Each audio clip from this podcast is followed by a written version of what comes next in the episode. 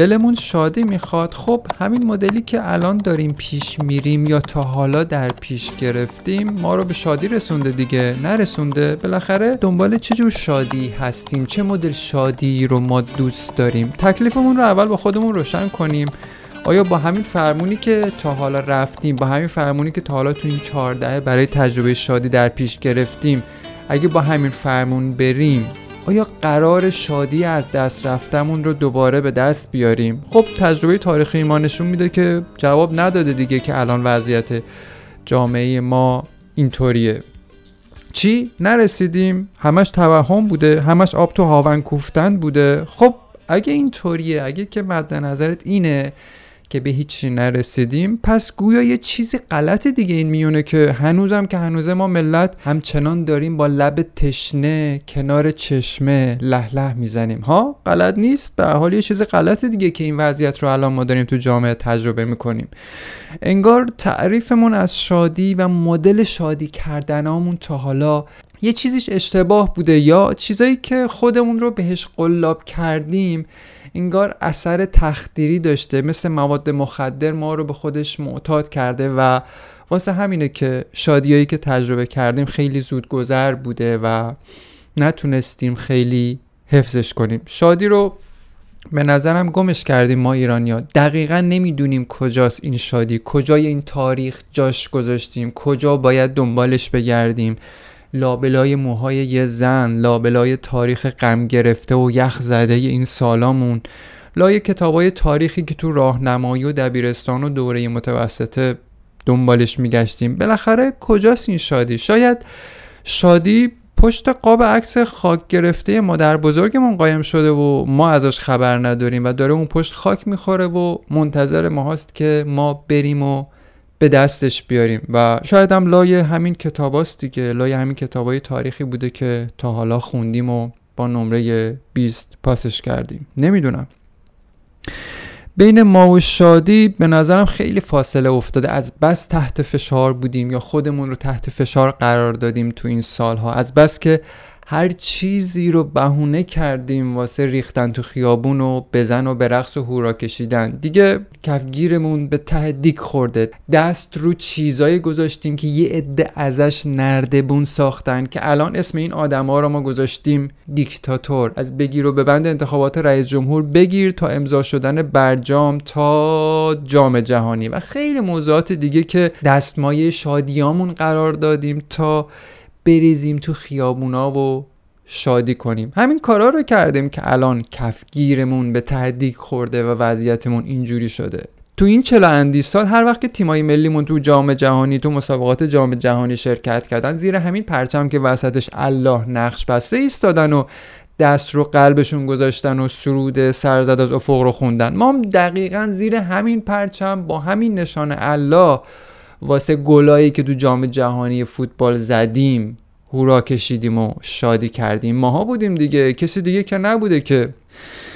سال هاست که پای یه دیگ بزرگ آش وایستادیم هممون و هر بار به بحانه های جور و جور همش می‌زنیم این آش رو. آشی که مشخص نیست خودمون واسه خودمون پختیم یا دیگران واسمون پختن. با کلی ذوق و شوق و آرزو هر بار همش می‌زدیم همش می‌زدیم و همش می‌زدیم و همش می‌زدیم تا شادمانی بیاد جلومون لخت شه تا ما باهاش بتونیم سکس کنیم. اما حیف که قبلش متاسفانه نخود و لوبیایی که ریختیم تو آش رو 48 ساعت تو آب نخیسوندیم یا واسمون نخیسوندن. الان هم همون خیلیایی که منم یکیشونم با معده های باد کرده و نفخ کرده داریم انکار می‌کنیم که ما نبودیم که این آش رو هم زدیم. اگرم بودیم حواسمون نبوده یا آشی بوده که دیگران واسمون پختن. اون وقت که جیک جیک مستونمون بود فکر زمستونمون نبود. چی شد؟ یهوی بعضیامون یه شبه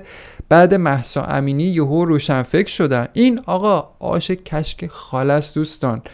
بخوریم پامونه نخوریم پامونه. منم الان اینجا نمی‌خوام اتفاقات اخیر رو نقد کنم چون اصلا کار من نیست. فقط می‌خوام از چشمانداز خودم یه ذره تاریخ رو براتون ورق بزنم تا بفهمیم که چی شده که الان کارد به استخونمون رسیده. تاریخ این چند دهه داره نشون میده که هر وقت که با تغییرات سطحی و کوچیک برای فرار از غمامون و به نام شادی ریختیم بیرون همش داشتیم با معده های نفخ کرده این آش رو همش می‌زدیم. هر بارم با خودمون می‌گفتیم که این بار حتما با بارای قبلی فرق داره. یعنی تومنی سنار توفیر داره. و دوباره رفتیم انگشتامون رو فرو کردیم تو جوهر استامپ رنگ قرمز و آبی و نشوندیم روی صفحات شناسناممون خب چی شد؟ خودمونیم. خودمونم می‌دونستیم که همش علکیه و یه جور توهمه و یه جور بازی هیجانیه. ولی خب دوست داشتیم یه جورایی وانمود کنیم که قراره بعدش یه چیزی تغییر کنه و هی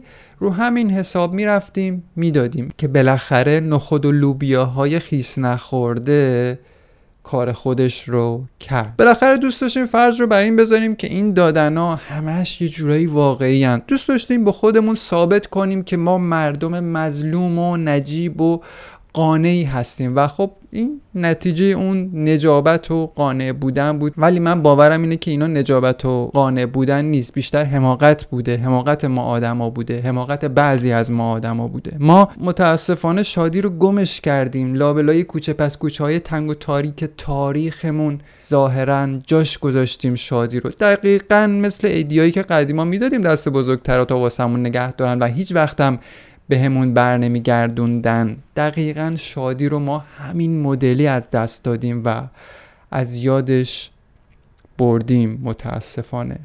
خیلی از هم نسلای من جز کسایی بودن که تو دوره دبیرستان راهنمایی و تو دبیرستان یعنی تو دهه 60 و 70 سر صف سرود جمهوری اسلامی ما میخوندیم.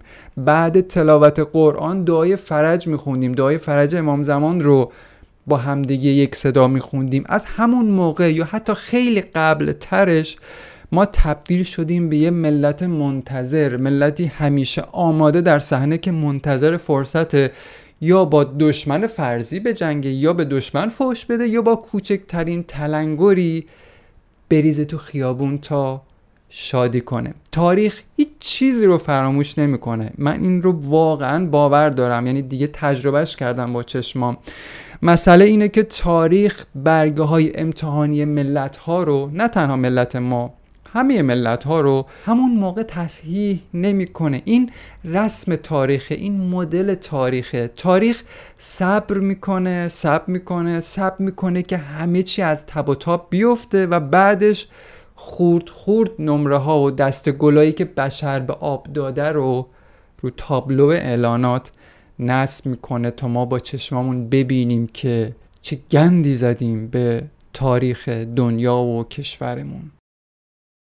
خب ببندم اپیزود رو چون واقعا حرف خاصی ندارم. تو این روزا انقدر ذهنم درگیر یه سری مسائل مخصوصا مسائل اجتماعی که در پیش داریم واقعا دیگه ذهنم کار نمی‌کنه. و الانم که اومدم این حرف رو بزنم منظور خاصی نداشتم. فقط می‌خواستم یه حرف خیلی ساده ای رو درباره شادی بزنم که این شادی رو ما چطوری از دستش دادیم. اونم با برگ زدن تاریخ اونم با چند تا مثال خیلی ساده. امیدوارم که